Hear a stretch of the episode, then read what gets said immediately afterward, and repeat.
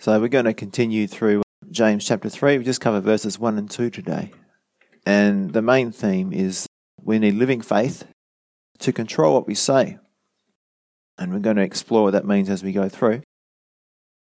But first, we're going to do what we usually do, and we're going to start with a memory verse. You ready? Test your memories. So, James chapter 1, verses 2 to 4. Ready? Nice and loud. My brethren, count it all joy when you fall into various trials, knowing that the testing of your faith produces patience.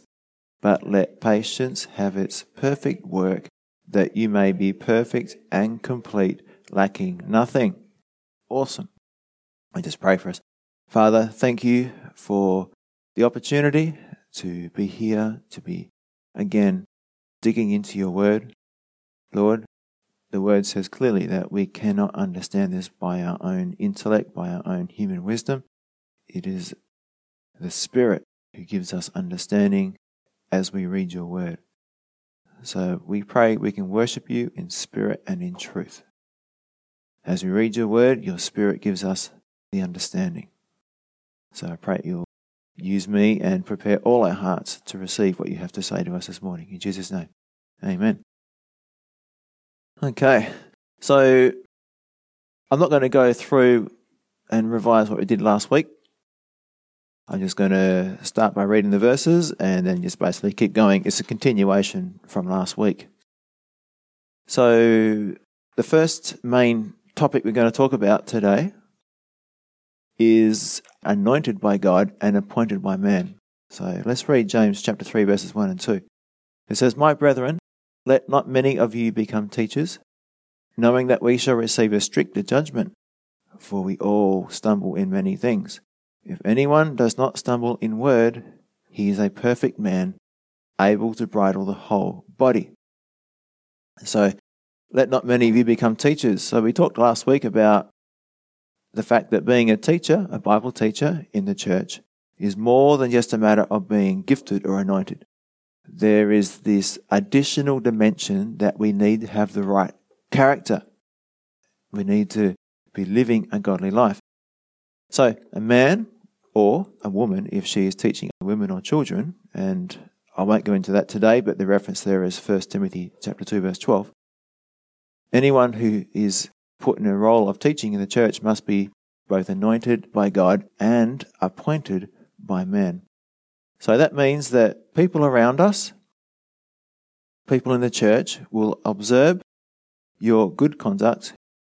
They will observe that you have a good reputation both in and out of the church and that you have godly character. So let's have a look at what those or what these characteristics of a godly man or a godly woman are. So I'm going to read from 1 Timothy chapter 3 verses 1 to 13. It says this, This is a faithful saying. If a man desires the position of a bishop, that's elder or pastor, he desires a good work. A bishop then must be blameless, the husband of one wife, temperate, sober minded, of good behavior, hospitable, able to teach, not given to wine, not violent, not greedy for money, but gentle, not quarrelsome, not covetous, one who rules his own house well, having his children in submission with all reverence. For if a man does not know how to rule his own house, how will he take care of the church of God? Not a novice, lest being puffed up with pride he fall into the same condemnation as the devil. Moreover, he must have a good testimony among those who are outside, lest he fall into reproach and the snare of the devil. Likewise, deacons must be reverent, not double tongued, not given to too much wine, not greedy for money, holding the mystery of the faith with a pure conscience. But let these also first be tested. Then let them serve as deacons, being found blameless. Likewise, their wives must be reverent, not slanderers, temperate, faithful in all things. Let deacons be the husband of one wife, ruling their children and their own house as well. For those who have served well as deacons obtain for themselves a good standing and great boldness in the faith which is in Christ Jesus. So, it's addressed to deacons and bishops, elders, and, and those in the teaching position in the church, and also those with a helps ministry in the church, the deacons. But do you think that these character traits are only for those in positions of leadership? No, of course not. So, they are God's will for every believer. They're like the goalposts that we should be aiming for.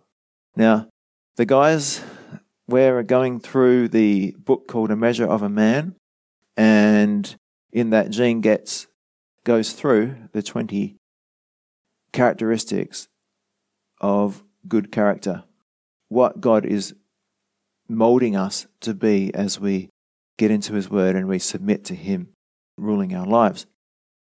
So I'm just going to read through them. I'm not going to spend too much time on them. We're just going to read through them. And in his book, he's got the list and a very brief explanation of what it is. And I'd recommend that anyone, male or female, uh, go through this book. So the first one is above reproach, and that means a man of good reputation. Second one is the husband of one wife, and that means to be morally pure. The third one is being temperate, and that means to be balanced in words and actions and not be impulsive. The next one is being prudent, which means to be wise and humble. The next one is respectable, which means to be a good role model. The next one is to be hospitable. That means to be unselfish and generous, willing to share. The next one is able to teach, which means that we communicate sensitively and in a non threatening and non defensive manner. So, able to teach is not the gift of teaching, it's the way of talking to people with a sensitive heart and not threatening them and not being defensive. The next one is not addicted to wine, which means to be, of course, not addicted to substances. The next one is not self willed, that is being not self centered and controlling. The next one is not quick tempered, so that means to be void of anger. That becomes sinful. And as we read in James, quick to listen, slow to speak, and slow to anger. That's the thing there, isn't it, right? That's the process. We listen, slow to speak, and then slow to anger. The next one is not pugnacious. That means to not be abusive. The next one is to be gentle that is sensitive, loving, and kind. The next one is peaceable, which means non argumentative and non divisive. Free from the love of money, that means to be not materialistic. And then manages his own household well, that means to be a good husband and father. The next one, loving what is good. That means we pursue godly activities. The next one is to be just, and that means to be wise, discerning, non prejudiced, and fair. The next one is to be devout, which means wholly devoted to God. And the last one is self controlled, which means to be disciplined. So, these are for everyone. These, I believe, will be part of the criteria that Jesus will use when he rewards us. Yeah, as we learned last week, who does the change? We're changed from glory to glory by the Spirit of God. It's not us who changes us, it's God who changes us. Philippians 1 6, being confident of this very thing, that he who began a good work in you will complete it unto the day of Christ Jesus. So it's God who does it. God is the one who's in the business of transforming lives. We can't take credit, but we must be willing to allow Him to change us. Starts when we're saved, finishes when we die or get raptured. And Paul had this mentality of running the race to win. We want to win too. What are we winning? Well, if we persevere, receive the various crowns and rewards for faithful service when we stand before Christ. And so I'm just going to read a couple of those verses about running the race. So the first one is 1 Corinthians 9 24 to 27. It says, Don't you realize that in a race everyone runs, but only one person gets a prize? So run to win. All athletes are disciplined in their training. They do it to win a prize that will fade away, but we do it for an eternal prize. So I run with purpose in every step. I am not there shadowboxing. I discipline my body like an athlete, training it to do what it should. Otherwise, I fear that after preaching to others, I myself might be disqualified. See, it's not just what we say, is it? It's what we do. And God is going to reward us for those things. We want to finish well, yeah? It's not necessarily how we start that matters so much, it's how we finish. And the next one is 2 Timothy 4 6 to 8. As for me, my life has already been poured out as an offering to God. The time of my death is near. Again, this is Paul speaking. I have fought the good fight. I have finished the race. I have remained faithful. And now the prize awaits me, the crown of righteousness, which the Lord, the righteous judge, will give me on the day of his return. And the prize is not just for me, but for all who eagerly look forward to his coming. Isn't that a wonderful promise? We're looking forward to it, yeah? And now the prize awaits me. He's been working hard all his life by the power of the Spirit. It's an interesting verse. I don't know exactly where it is right now, but Paul says, I have labored more than all them, but it wasn't me who was laboring, it was God. And so it just shows that we have a responsibility to cooperate with the Lord and allow Him to work with us. So, in summary, for this section, for a man and woman to be appointed into the church, if they have the gift of teaching, then they need to be both anointed by God, have that gifting, but also appointed by man. Others need to vouch or observe their godly character. Now, can a man be perfect in this life? That's the next question we're going to answer. So, James chapter 3, verse 2, it says, For we all stumble in many things. If anyone does not stumble in word, he is a perfect man, able also to bridle the whole body. So again, can a man or woman be perfect in this life? Is it possible to reach sinless perfection? Well, this verse says no. it says in verse 2, For we all stumble in many things. So that's it. That's the answer. The simple answer there. David Guzik says, The greater accountability of teachers is especially sobering in light of our common weaknesses. After all, we all stumble in many things.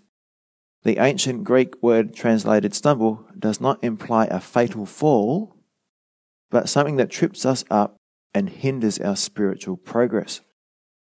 Now, notice here that James included himself among those who stumble, yet he did not excuse his or our stumbling. We know that we all stumble, but we should all press on to a better walk with the Lord, marked by less stumbling. End of quote. Now, there's other verses in the Bible that say the same thing as this that all men will continue to sin even if they are saved. So we're just going to read a few of them. Solomon's prayer in 1 Kings as he's dedicating the temple. 1 Kings 8:46. When they sin against you, for there is no one who does not sin.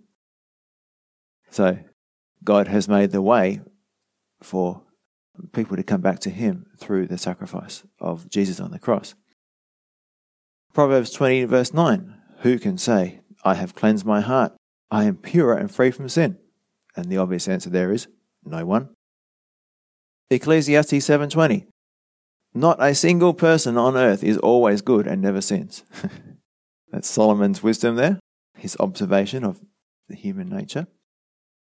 And the last scripture that we're going to read concerning how none of us can ever be perfect while in this earthly body. And you know why we can never be perfect in this earthly body? It's because we have our sin nature still attached to it.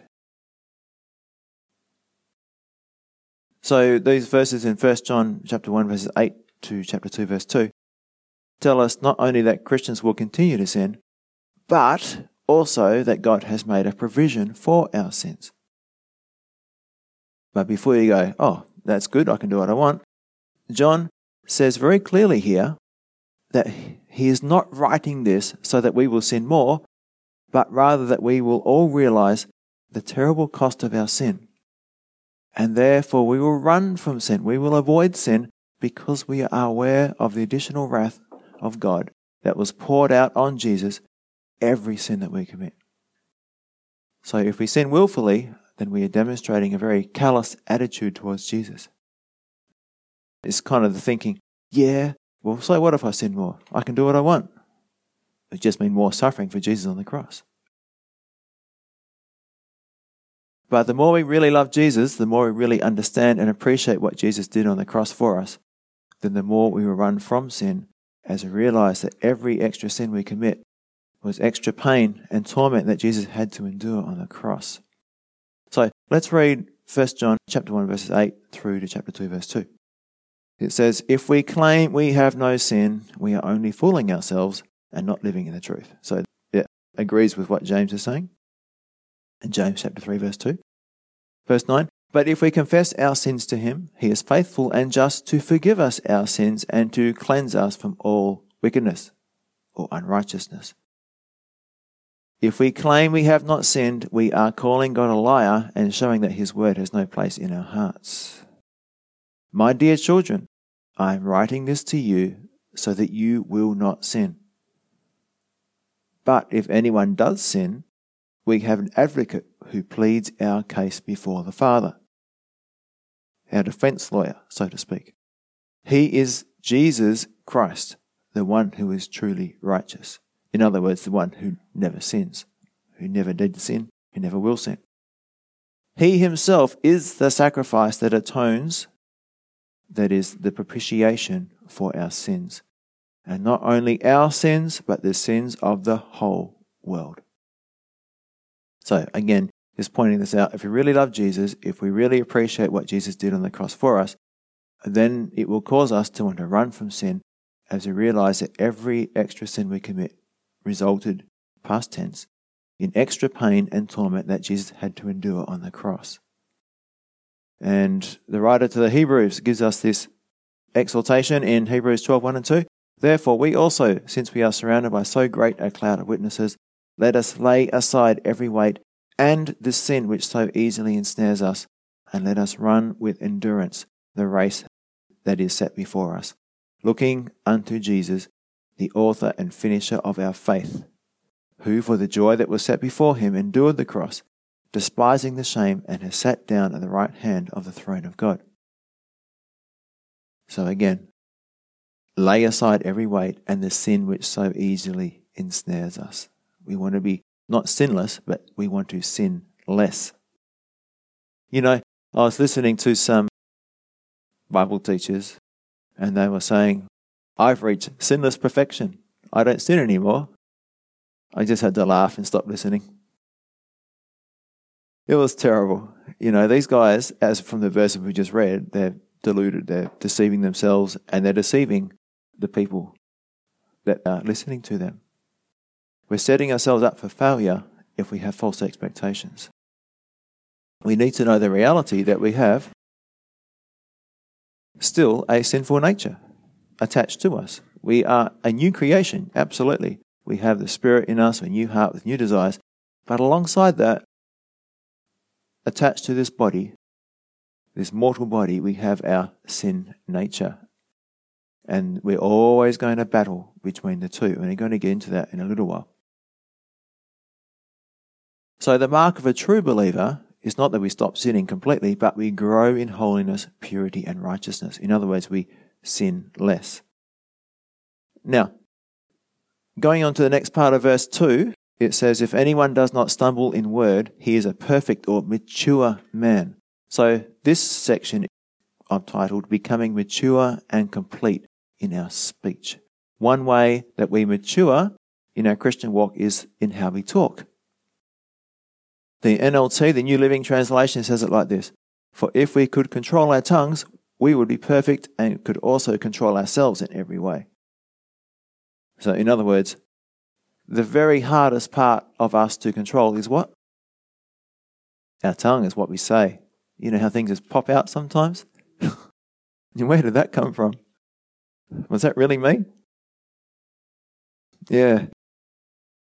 Jesus talks about our words and that they are the revelation of the inner character of what's going on on the inside. Speaking to the Pharisees, he says in Matthew 12 34 to 37, You brood of snakes, how could evil men like you speak what is good and right? For whatever is in your heart determines what you say. So I'll say that again. You brood of snakes, how could evil men like you speak what is good and right? For whatever is in your heart determines what you say. A good person produces good things from the treasury of a good heart, and an evil person produces evil things from the treasury of an evil heart. And I tell you this you must give an account on Judgment Day for every idle word you speak. The words you say will either acquit you or condemn you. So, what's he saying? Well, the way we speak shows the condition of our heart. So, let's look at the ways we can use our tongues for evil. So, it says we stumble in word in James chapter 3, verse 2. And we stumble in word about ourselves with our boasting, exaggeration, and selective reporting. In other words, we are lying. It's all different ways of lying, yeah? So John 8 44 talking to the Pharisees, the religious leaders again.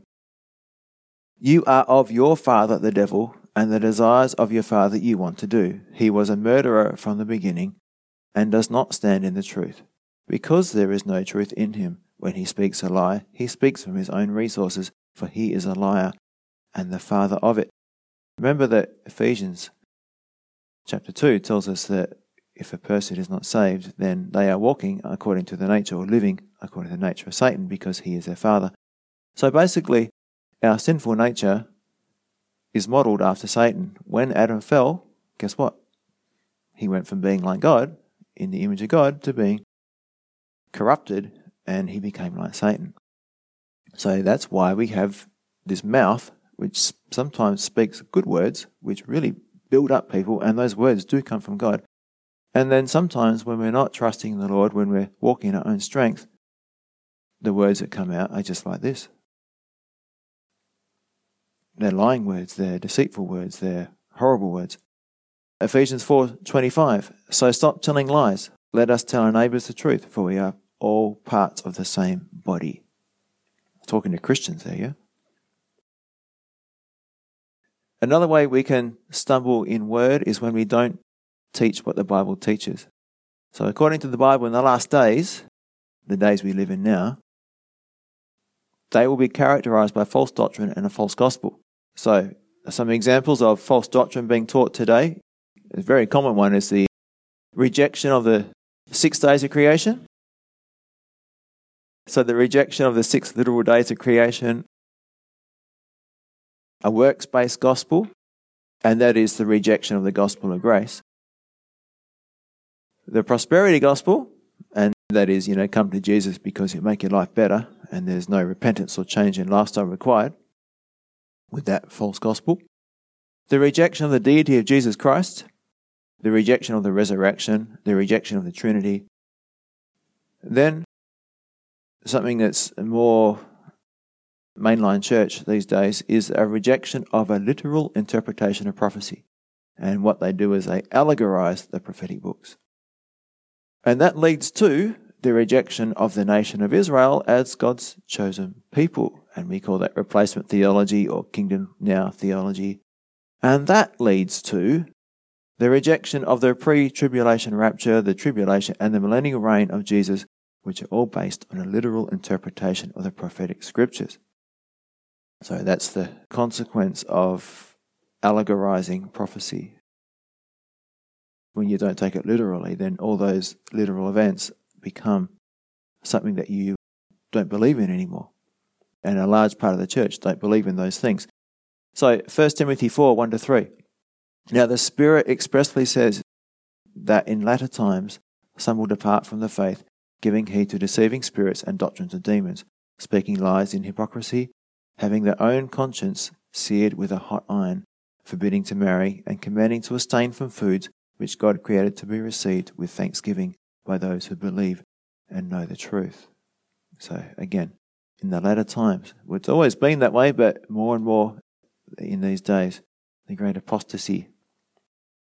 Now, another way we can stumble in word is about others with our criticism, our gossip, our slander, cruelty, two facedness, anger, flattery, and insincere words which are meant to gain favour with other people. So, James 3 14 15. But if you're bitterly jealous and there is selfish ambition in your heart, don't cover up the truth with boasting and lying. For jealousy and selfishness are not God's kind of wisdom. Such things are earthly, unspiritual, and demonic. Again, it shows the source of it, yeah? 1 Timothy 5.13, and beside, talking about the young women who wanted to be counted among the widows, and besides, they learned to be idle, wandering about from house to house, and not only idle, but also gossips and busybodies, saying things which they ought not. Now, you probably can all relate to being hurt by something that someone has said, gossip or slander. And the damage we can do with our tongue is, yeah, it's immeasurable. So, our practical application here is as Christians, we must be careful not to let our prayer meetings become gossip meetings. you know, we can say things like, oh, did you hear about so and so? We really need to pray for him. so, we need to be careful. What is our motive in talking about other people? So, using our tongues for good, being filled with the Spirit. That's what we're going to talk about next. We talked about how we can use our tongues in a negative way, now in a positive way. How we can build up each other with our tongues. And there's two important aspects of this. Firstly, we need to be filled with the Spirit, living by the power of the Spirit. And secondly, we need to be in the Word. So, first, we look at being filled with the Spirit. So, Ephesians 5 18 to 21.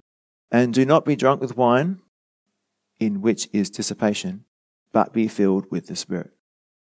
Speaking to one another in psalms and hymns and spiritual songs, singing and making melody in your heart to the Lord, giving thanks always for all things to God the Father in the name of our Lord Jesus Christ, submitting to the fear of God. Now, filled with the Spirit is contrasted with being drunk with wine. And I've got a quote from Guzik which explains this, so I'm just going to read it out to you. Paul's grammar here clearly says, be constantly being filled with the Holy Spirit. The filling of the Holy Spirit is not a one time event that we live off the rest of our days. It is a constant filling, asking to be filled and receiving the filling by faith. Much of the weakness, defeat, and lethargy in our spiritual life can be attributed to the fact that we are not constantly being filled with the Holy Spirit. I'll just stop the quote there. Why do we need to be constantly filled with the Spirit? Because of sin. We need to keep repenting, then we need to be filled again. We'll find out more about that in a minute. The ancient Greek grammar for be filled also indicates two other important things. First, the verb is passive, so this is not a manufactured experience. And what he's saying there is it's not something that we do to ourselves or for ourselves, it's not an emotion we conjure up, it's something that God does to us. The quote continues Second, it is imperative. So this is not an optional experience. So imperative means it's a command. God is commanding us to be filled with the Spirit. And he continues Paul contrasts the effect of the Holy Spirit with the state of drunkenness. Alcohol is a depressant, it loosens people because it depresses their self control, their wisdom, their balance, and judgment. The Holy Spirit has an exactly opposite effect. He is a stimulant, he moves every aspect of our being to better and more perfect performance. Another commentator, Moule, Mule, I'm not sure how you say his name, M O U L E, he says this It is a thing supernatural. It is a state of man wholly unobtainable by training, by reasoning, by human wish and will. It is nothing less than God in command and control of man's whole life, flowing everywhere into it that he may f- flow fully and freely out of it in effects around. I read that again. It's really good. It is a thing, this filling of the Holy Spirit, it is a thing supernatural. It is a state of man wholly unobtainable by training, by reasoning, by human wish and will. It is nothing less than God in command and control of a man's whole life, flowing everywhere into it that he may flow fully and freely out of it in effects around. So, why does Paul command us to be filled with the Spirit? Well, as we're going to soon see, and as I think we already know, the only alternative to being controlled by the Spirit is to be controlled by our sinful nature. Take your pick. so, what are the effects of being controlled by the Holy Spirit, being filled with the Spirit? Well, what does it say in Ephesians 5 18 and 21? We will be speaking to one another in psalms and hymns and spiritual songs. Secondly, we'll be making melody in our hearts to God. Thirdly, we'll be giving thanks always.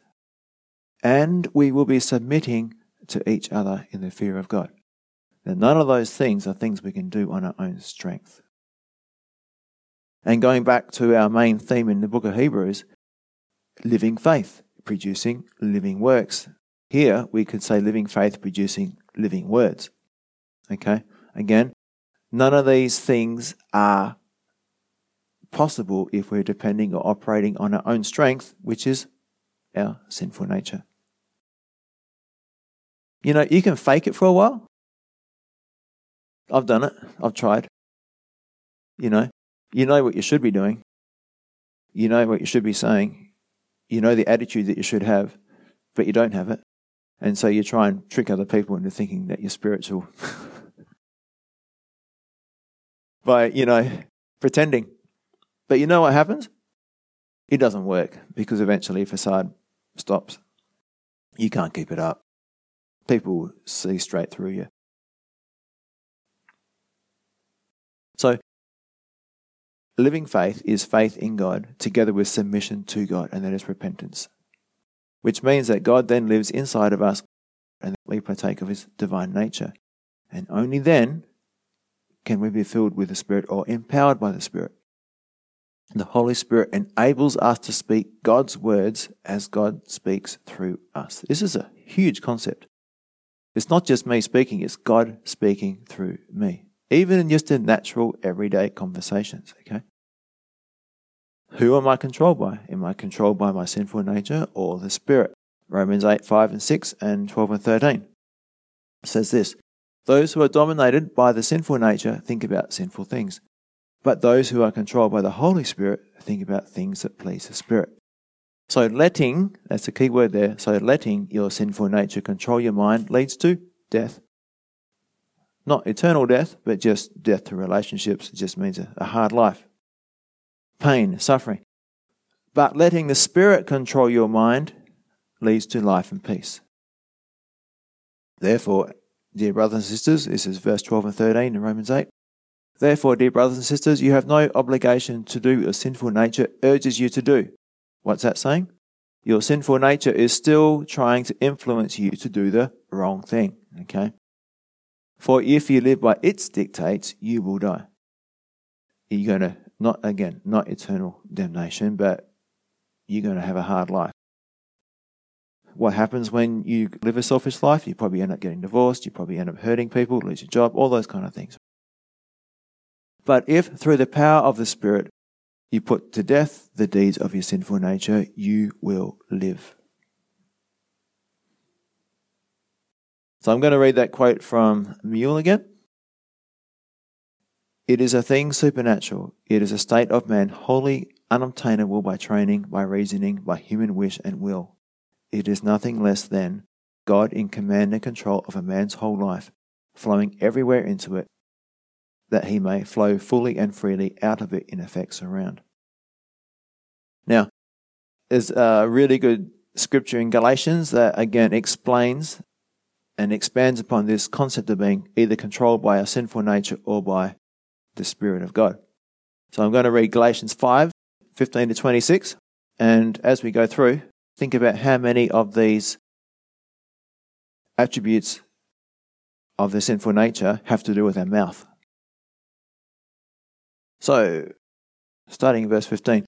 But if you are always biting and devouring one another, watch out. Beware of destroying one another. You see what happens? That's a death that the Bible is talking about in Romans 8.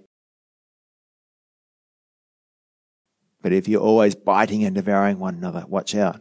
Beware of destroying one another. It's the power of the tongue, isn't it? Yeah? So I say, let the Holy Spirit guide your lives. Then you won't be doing what your sinful nature craves. That's the guiding principle here. So I say, let the Holy Spirit guide your lives. Then you won't be doing what your sinful nature craves. What is urging you to do, what it loves to do, is pull people down, gossip, slander, exaggerate, make you look better than everybody else. Verse 17 the sinful nature wants to do evil. It's not a nice passage to read, really, because it tells us who we are without God. We want to do evil, which is just the opposite of what the Spirit wants. And the Spirit gives us desires that are opposite of what the sinful nature desires. These two forces are constantly fighting each other, so you are not free to carry out your good intentions. But when you are directed by the Spirit, you are not under obligation to the law of Moses. So, going back to what we started with, why is it impossible to come to this place of sinless perfection? Because it says right here, these two forces are constantly fighting each other, so you are not free to carry out your good intentions. Of course, we want to be sinless. We can't because we have our sin nature. We are growing in our ability to more and more rely on the Holy Spirit's leading. That's what becoming mature means. We are spending more time being controlled by the Holy Spirit and less time being controlled by our sinful nature. I'll continue in verse 19 in Galatians 5. When you follow the desires of your sinful nature, the results are very clear sexual immorality. That can be words too, the way we talk. Impurity, lustful pleasures, idolatry, sorcery, hostility, quarreling, jealousy, outbursts of anger, selfish ambition, dissension, division, envy, drunkenness, wild parties, and other sins like these. Let me tell you again, as I have before, that anyone living that sort of life will not inherit the kingdom of God. That is, they are continuing to live that sort of life. Verse 22 But the Holy Spirit produces this kind of fruit in our lives love, joy, peace, patience, kindness, goodness, faithfulness, gentleness, and self control. There is no law against these things. Those who belong to Christ Jesus have nailed the passions and desires of their sinful nature to his cross and crucified them there. Since we're living by the Spirit, let us follow the Spirit's leading in every part of our lives. It makes sense, doesn't it? If we're living by the Spirit, if we have the Spirit living in us, let us follow the Spirit's leading in every part of our lives. Are we going to submit to that leading? Yeah? Let us not become conceited or provoke one another or be jealous of one another. So, there's no way me in my own strength am going to be able to control my own tongue. I'm not going to be able to build people up, counsel people, teach people unless God is in control. I can try and fool people. I can try and temporarily, you know, pretend to be nice, pretend to be spiritual, but eventually people see straight through it. So we have a new heart and new desires as a Christian, but we also need to be allowing God to do His work in us, to speak through us. You know what happens if you are a Christian and yet not submitted to God? You end up like Romans 7. Like Paul in Romans 7, verses 21 and 25, knowing what is right, but not having the power or strength to put it into practice. And that is a very frustrating place to be. And the answer to that is to repent and humble yourself and allow God to live his life in you. Galatians 2:20 My old self has been crucified with Christ. It is no longer I who live, but Christ who lives in me. So I live in this earthly body by trusting in the Son of God who loved me and gave himself for me. So I live in this earthly body, this body with the sin nature attached to it. How do I do it? How do I live a Christian life in a sinful body? By trusting in the Son of God who loved me and gave himself for me. It's no longer I who live, but Christ who lives in me. And for today's message, we can rephrase this or apply this as it is no longer I who speak, but Christ speaks through me. This is amazing, you know. If the Spirit is controlling me, this is literally true. The words I speak will be living words straight from the heart of God. As a consequence, the words that come from my mouth, God's words, will build others up, be full of wisdom and love, and be willing to submit to others and not fight for my own rights. Get what I want. And of course, the opposite is also true. My words can originate from my sinful nature and be hurtful, deceptive, manipulative, and wrathful. Now, this is a question we might all have. I know I have it sometimes. How is it that I can be walking in the Spirit one moment, speaking words that glorify God, but the next minute be tearing someone down?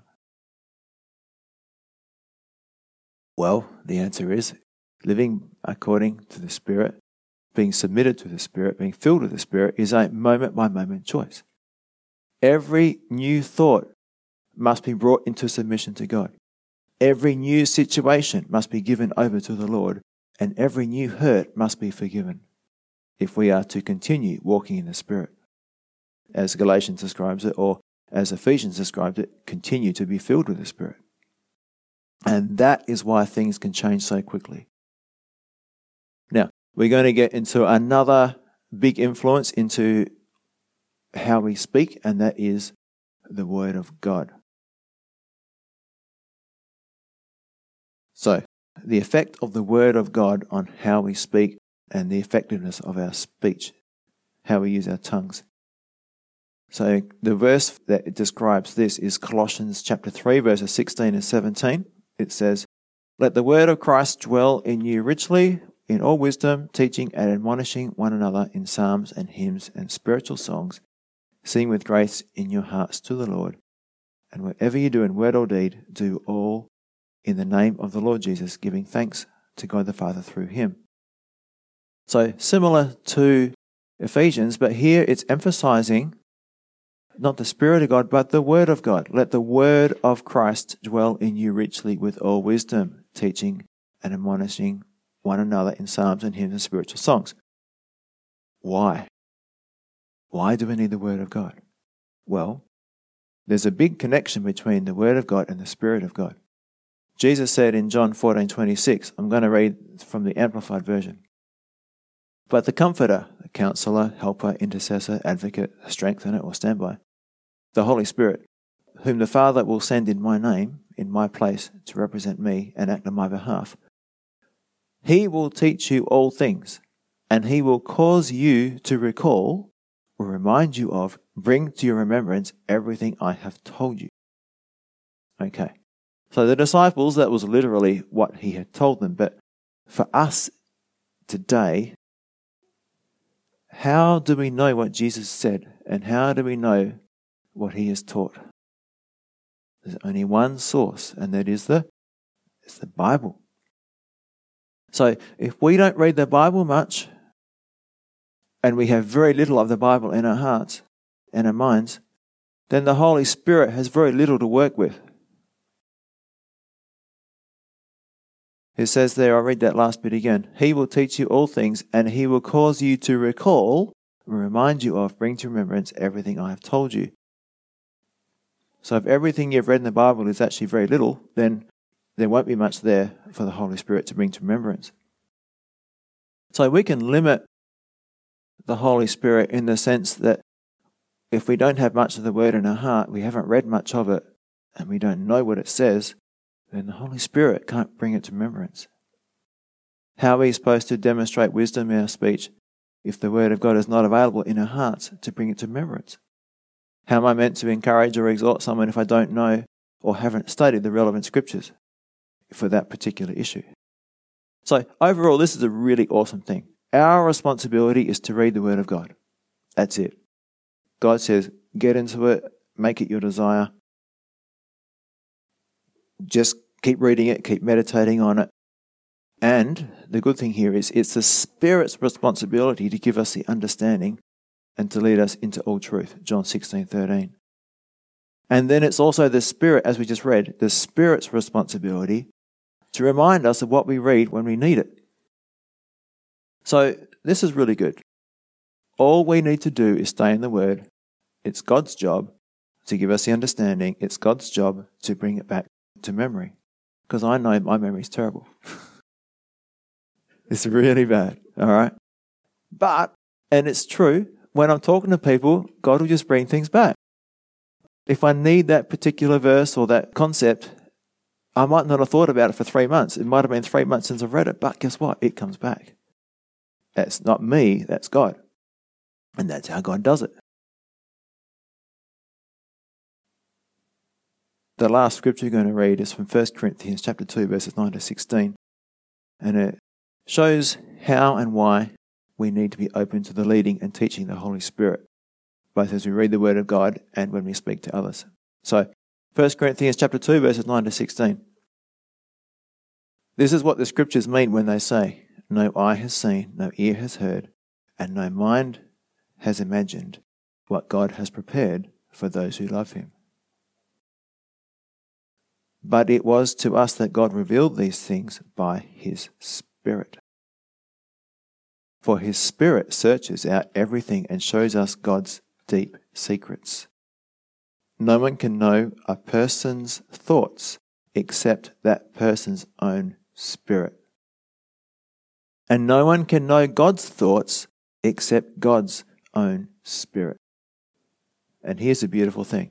And we have received God's spirit, not the world's spirit. So we can know the wonderful things that God has freely given to us. When we tell you these things, we do not use words that come from human wisdom. Instead, we speak words given to us by the Spirit, using the Spirit's words to explain spiritual truth. But people who aren't spiritual can't receive these truths from God's Spirit. It all sounds foolish to them and they can't understand it. For only those who are spiritual, that means saved and walking according to the Spirit, can understand what the Spirit means. Those who are spiritual can evaluate all things, but they themselves cannot be evaluated or judged by others. For who can know the Lord's thoughts? Who knows enough to teach him? But we understand these things, for we have the mind of Christ. Isn't that an amazing statement? But we understand these things. We know the Lord's thoughts. We're able to teach, for we have the mind of Christ. Why? Because the Spirit of God, the Spirit knows who God is and what He's thinking and what His heart is. We have the Holy Spirit in us, so we also know what God's heart is, what He's thinking. Of course, that's through mirror dimly right now, but when we get to heaven, it's going to be on a whole different level. But we still have some understanding. We st- still have this revelation of who God is by the Spirit. I'm just going to reread a couple of verses here. When we tell you these things, we do not use words that come from verse 13, that come from human wisdom. Instead, we speak words given to us by the Spirit, using the Spirit's words to explain spiritual truths. Okay? Really important. Literally, when we are walking in the power of the Spirit, when we're walking, being filled with the Spirit, it's God's words being spoken through us. God's life being lived through us. It's just, for me, it's a phenomenal thought that we can be so used by God. And it's so powerful. But often, I choose to not submit to God, and I'm doing things on my own strength. I'm getting angry, I'm getting frustrated, I'm short. My children looking at me smiling, yes, Dad, that's true. and so is my wife. so, in conclusion, it is God's will for all Christians that our character changes to become more like Christ. We will all continue to sin while we are in our mortal body, this physical body, because of the influence of our human nature, our sinful nature. But it is God's will for us to grow in grace and righteousness. So, although we won't become sinless in this life, we do sin less. It is God's will that we grow and are changed by the Holy Spirit to become mature and complete, and this is especially reflected in how we speak to others. We only have two options. We either are controlled by our sinful nature and so produce the fruit of the sinful nature, or we are controlled by the Holy Spirit and so produce the fruit of the Spirit. We need to be in the Word of God if we are to become wise and able to comfort and exhort one another. So, overall, let us remain humble and continue to ask God to fill us with His Spirit so our lives are under His control and will bring much glory and praise to Him.